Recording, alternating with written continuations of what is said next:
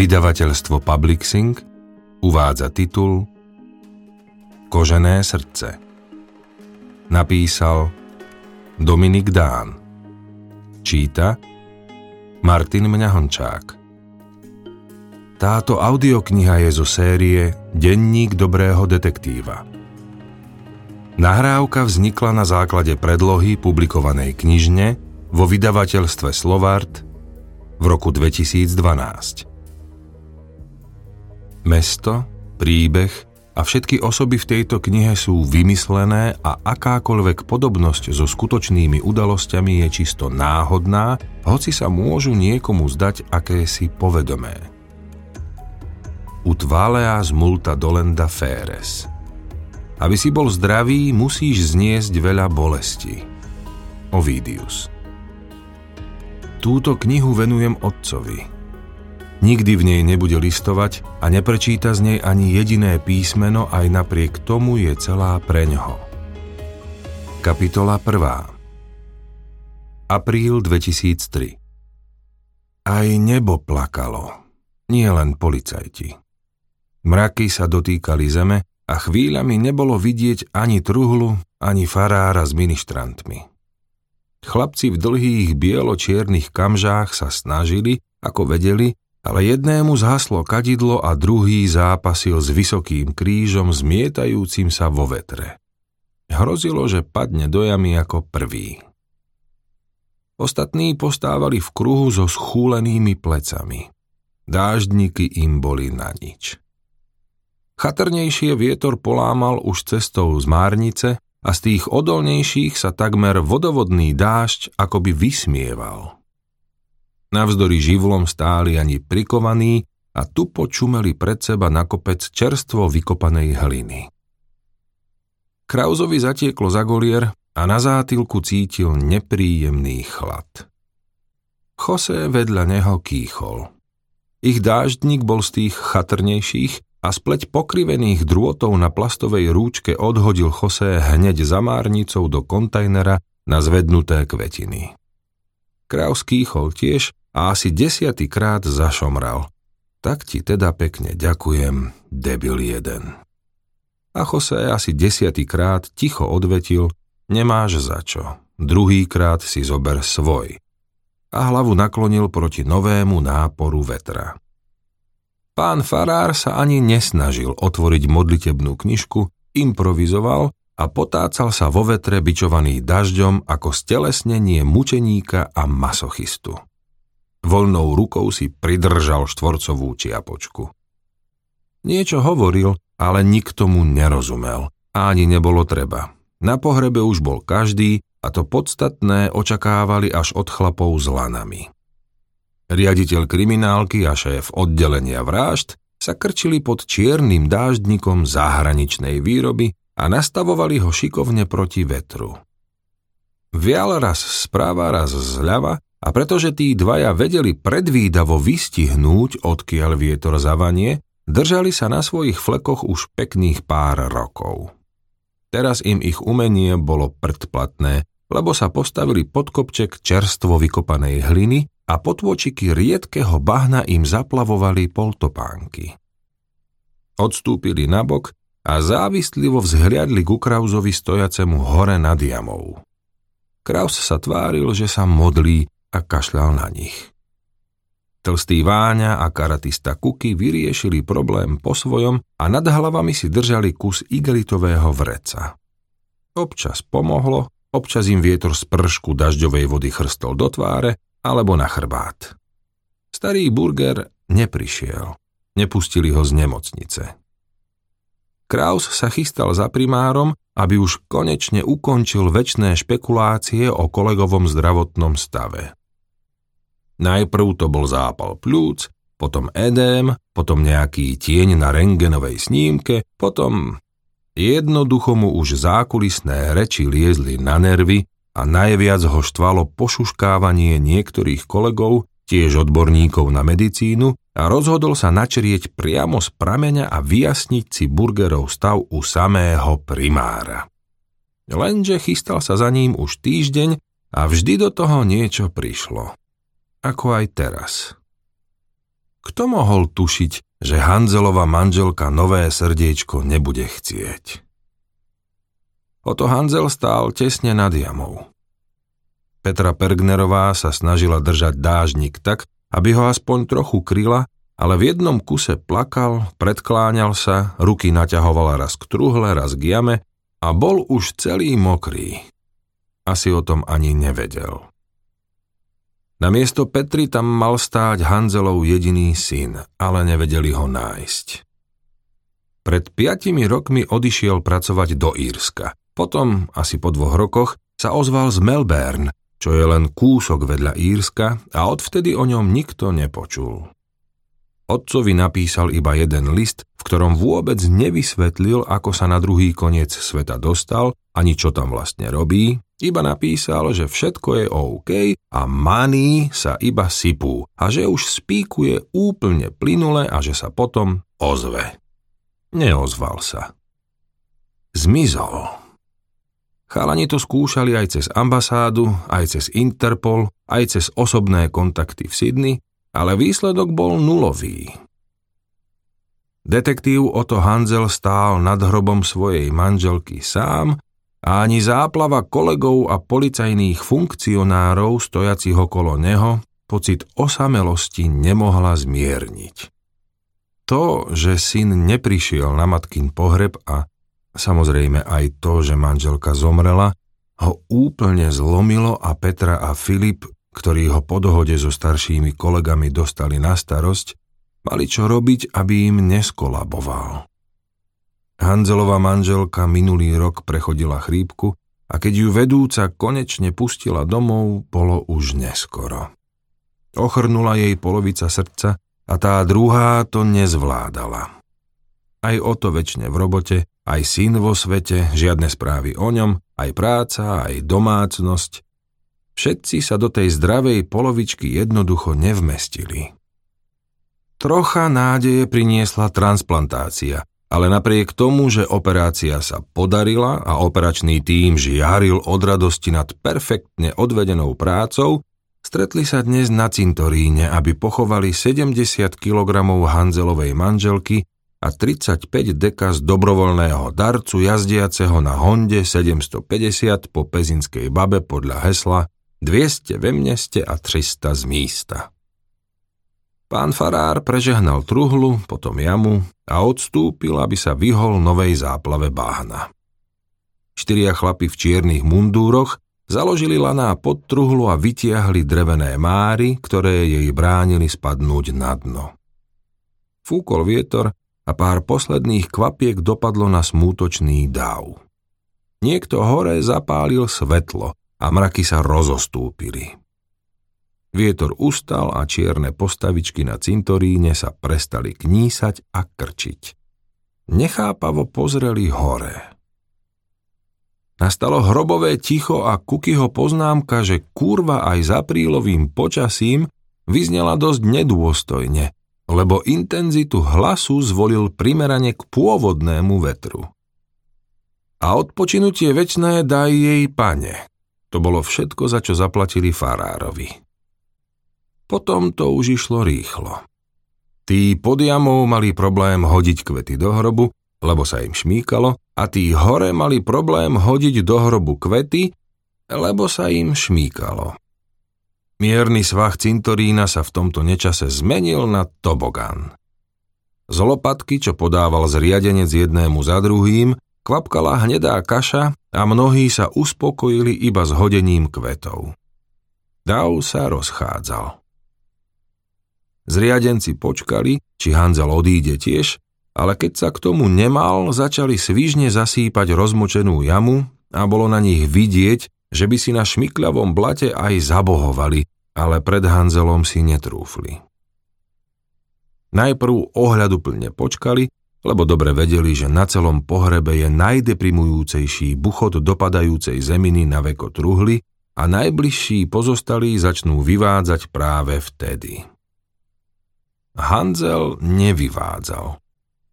Stál premočený ako posledný žobrák na rohu ulice a pri každom dopade hliny na veko mu myklo viečkami. Detektív oddelenia vražd prvotriedny strelec a odborník na pyrotechniku, stál ako žobrák. A bol by ochotný aj pokľaknúť a zopnúť ruky v úpenlivej prozbe, keby mohol vyprosiť ešte pár dní pre svoju milovanú manželku, ale aj keby si kľakol, aj keby sa vyváľal v blate, už sa nedalo. Bolo už neskoro. Oni to vedeli, on ešte dúfal. Petra zložila dáždnik, spýtavo sa zahľadela na Krauza, ten jej pomohol rozpačitým pokrčením pliec a tak sa nahla gotový a niečo mu zašepkala do ucha. Pokrútil hlavou a iba stál. Tlstý Váňa a Kuky sa prestali naťahovať o igelit, skrčili ho, obehli jamu a pridali sa k svojím. Jose ich pochválil. V kerej riti ste strčení s tým igelitom, my tu mokneme jak drbnutý. To si aj bez dažďa. Múdry, tlstý. Prestaňte. Aspoň teraz. Zahriakolých Kraus. Sledoval kolegov a funkcionárov. Všetci sa otriasali a trielili k východu z cintorína. Čo s ním? Spýtal sa Kuky a bradou ukázal na Ota. Som sa ťa chcel opýtať, odpovedal mu Kraus. Ten v tom sivom je jeho bracho. Bradou ukázal aj José.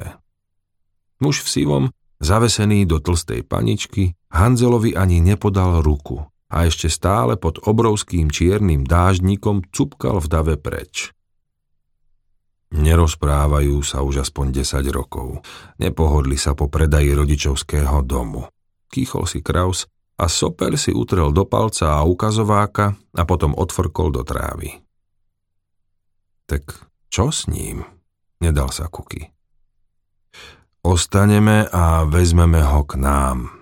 Alebo kam bude chcieť zastunal Kraus, lebo naozaj nevedel, kam sa bežne chodí s chlapmi, čo práve pochovali to najdrahšie na svete a ostali úplne sami.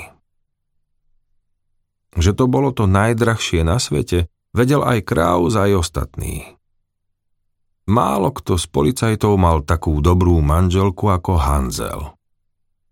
Vydržali spolu vyše 25 rokov – a nech sa služba na oddelení vražd zvrtla ktorýmkoľvek smerom, pani Hanzelová stála pri svojom mužovi vždy, nič mu nevyčítala a on ju na odplatu miloval ako vo filme pre pamätníkov.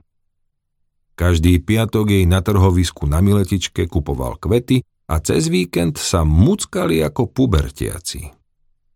Petra odstúpila, otriasla si dáždnik, zložila ho a nechala ota samého na hrane jamy. Chlapci v čiernom sa činili a jama sa utešene plnila.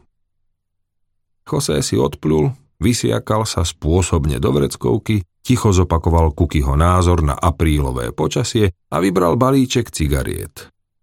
Skontroloval filtre, dve premočené vyhodil a poponúkal dookola.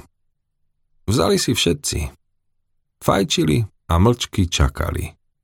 Svach cintorína spustol. Iba štyria zriadenci s ohnutými chrbtami makali o dušu spasenú. Kraus odfrčkol cigaretu a podišiel gotový. Kompl. Pôjdeme. Jej je už dobré a my musíme ísť, hapkal. Chodte. Ja nejdem. O to, spolu sme prišli, spolu aj odídeme a aj spolu ostaneme, tak sme sa dohodli na začiatku a tak to aj bude. Chodte, ja nejdem. Počkáme s tebou. Nie, chodte. Kraus sa vrátil ku skupinke. Čo povedal? Spýtal sa Kuky. Aby sme išli, ale ja ho tu nenechám. Ostaneme, zastonal Váňa a z vrecka na baloniaku si vybral igelitové vrecko s dvoma obloženými žemľami a niečím tmavým, čo sa tvárilo nenápadne ako pol kila tlačenky. Váňa, pre jedného ako si ty je to málo a pre ostatných je to dosť. Tak to daj sem a nemusíme sa ani deliť. Navrhol Jose ale Váňa mu ukázal pažbičku pištole v podpažnom puzdre a výstražne zdvihol prst. Mohol by si mať srdce aspoň v takejto vážnej chvíli, ty pes, dobiedzal Jose. Serte na srdcia. Dobre, že vás nepočuje o to, telce. Opäť ich zahriekol Kraus. Stíchli. Lačno sledovali Váňu, ako sa napcháva. Kuky urobil psie oči a Váňa mu jednu žemľu podal. Kuky neváhal, rozlomil ju a polovičku podal Chosému. José nelenil, rozlomil polovičku a štvrtinku podal Krauzovi. Váňa si zhlboka vzdychol, z druhého vrecka na baloniaku vylovil pár krajcov suchého chleba a podal aj Petre a Filipovi. Potom všetkým rozdal plátky tlačenky.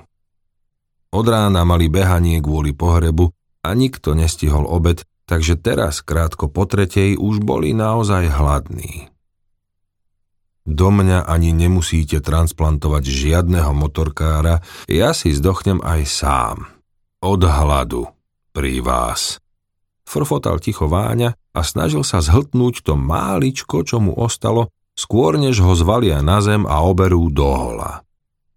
Dve tatranky a pomaranč sa rozhodol zatiaľ nevyťahovať. Hanzel sa začal triasť, možno aj od zimy. Váňa si pošúchal dlane, aby sa zbavil omrviniek Vyzliekol si baloniak a opatrne, ako by chytal motýle do sieťky, sa prikradol gotový. Jemne mu prehodil baloniak cez plecia. Triasol sa, ale nebolo to od zimy. O to plakal. Strašne. Potom ho vzali pod pazuchy a na silu zvrtli preč od rastúceho kopčeka. Už sa nebránil. Tak potom poďme k Jumbovi, rezignovane navrhol Jose. Auto šoféroval Kraus, vedľa neho sedel jeho parťák. A potom? Spýtal sa Kraus a pribrzdil, lebo debilko pred ním sa neunúval so znamením o zmene smeru jazdy, iba tak pribrzdil a prudko odbočil. Vzadu sedela Petra Pergnerová, najkrajšia policajtka v našom meste a Filip Kiš. Nie až taký pekný. Musí existovať nejaká služba pre osamelých, skúsila váhavo Petra a nedopovedala. Riešili problém, čo s Hanzelom po pohrebe. Ožrať ho u Jumba v krčme vyhradenej pre policajtov a spravovanej najväčším človekom na svete by nebol problém, ale naozaj. Čo s Hanzelom potom? Asi by mala byť nejaká služba pre pozostalých – Súhlasil Filip zo zadného sedadla. Vždy s Petrou súhlasil. V aute za nimi sedel chudák Hanzel, Kuky, tlstý Váňa a premúdrený Billy Gates. V skutočnosti sa volal Václav Voska, ale nikto mu nepovedal inak ako Billy. Prachy v tom neboli, počítače áno. Dokázal s nimi všetko a ak by mu dali spajkovačku kúsok cínu a polhodinku, tak jeden z toho množstva, čo mal v kancelárii, by naučil aj variť kávu a čistiť zemiaky. Druhé auto šoféroval Kuky, plazil sa za Krauzom. Hovoril som vám, že zatiahne k Jumbovi, pokrčil plecami Kuky, keď pochopil, kam Krauz mierí. Za Kukyho autom išlo ešte jedno služobné s mladšími kolegami. Dovedna ich bolo ako hadov. Vošli a chlapi pri stoloch vstali, jeden za druhým prišli k Hanzelovi a stískali mu ruku. Kým sa dostal do zadného separé, ostatní vraždári už sedeli. Aj tak veľmi nevnímal a prisadol si ako bez duše. Jumbo Hanzela objal a vôbec ho to nebolelo. Aspoň to nedal znať. Jumbové objatia podobné objatiu medveďa Grizzlyho vždy boleli. Aj jemné potľapkanie po pleciach. Aj keď po infarkte schudol na 180 kg, aj tak to bola hora mesa. Mám vyprázdniť lokál? Spýtal sa Jumbo s pietným výrazom v tvári. Neblbni, toľko nás nebude. Pokrútil hlavou José. Ja ne kvôli tomu. Ja by ste mali pokoj. Díky, kývol mu Kraus, to nebude treba, vydržíme. Čo donesem, chlapci moji? Dve, tri, štyri vodky a pivo. E, zdvihnite ruky, kto chcete pivo. Jeden, tri, päť. Filip sa snažil spočítať objednávku. Od výčapu prišla Alenka v krátkej minisukni. Zastala si nad nimi s rukami v bok a uznanlivo pokývala hlavou. Nepočítaj, mladý. Donesiem vám rovno fľašu vodky, fľašu koniaku, dve fľaše červeného, plato pív a zaučtujeme to zajtra, vajčáci. Prepáč, o to, poď sem. A tiež ho objala. Je mi to ľúto, úprimne, a vyhrkli jej slzy. Oto Hanzel pokýval hlavou a krčovito zovrel viečka. Chvíľu sa za Lenkou oblápali, aj sa pokolísali z boka na bok. Opäť si sadol, podvedome si jahol do saka a vybral služobný preukaz. Vylovil tisícku a položil ju na stôl. Kraus ju vzal, vylovil mu zo saka služobný preukaz a tisícku mu doň zastrčil späť. To si nechaj, kámo, potľapkal Ota po pleci. Alenka, zavolal Kraus k pultu. Máš tu špirály? Ty elektrické? No, pošlem niekoho do skladu. Kraus vyzliekol Hanzelovi sako a prehodil ho cez operadlo stoličky. Po ňom to spravili viacerí. Chlapec priniesol zo skladu dva elektrické ohrievače a predlžovačky, jeden nasmeroval na mokré saká, druhý na mokrých policajtov. Tlstý Váňa kýchol. Najvyšší čas, skonštatoval a utrel si nos do servítky. Prišla Alenka a porozkladala fľaše a poháriky. Kritickým pohľadom zhodnotila zásoby na stole a sucho ich okomentovala.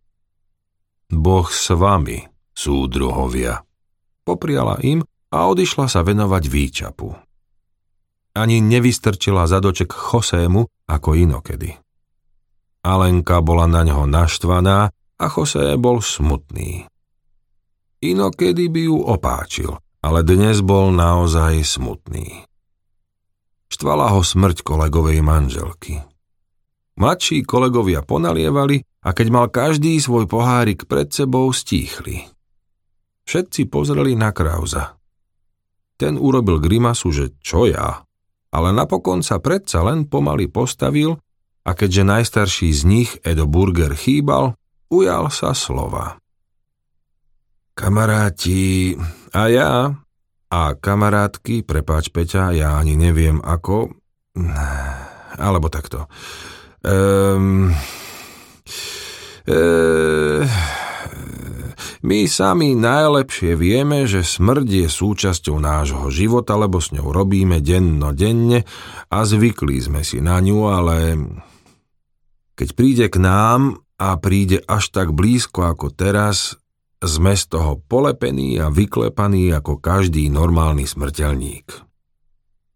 Ťažko sa o tom hovorí, ani humor nie je na mieste, plakať nepomôže. Ostáva nám už iba spomínať. O tom.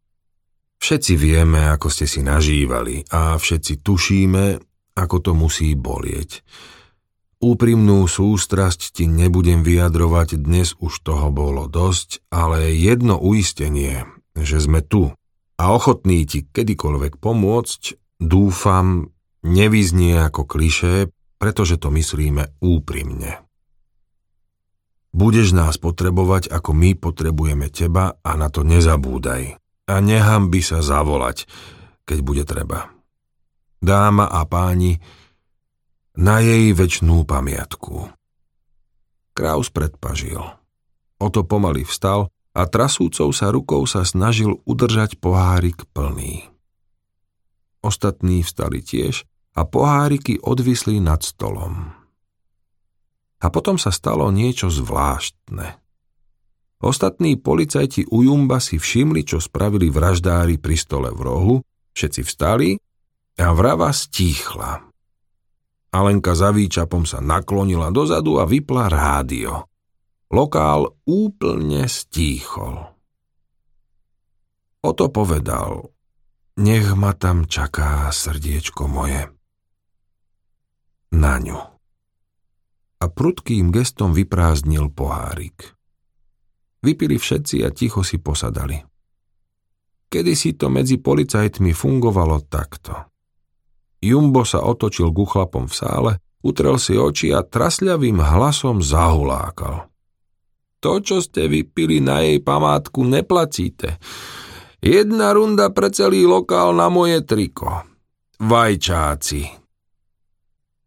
Potom to už nevydržal a po lícach sa mu skotúľali pollitrové slzy. Oto sa nestihol uhnúť a skončil mu v náručí. Aj on sa rozplakal. Muselo to bolieť.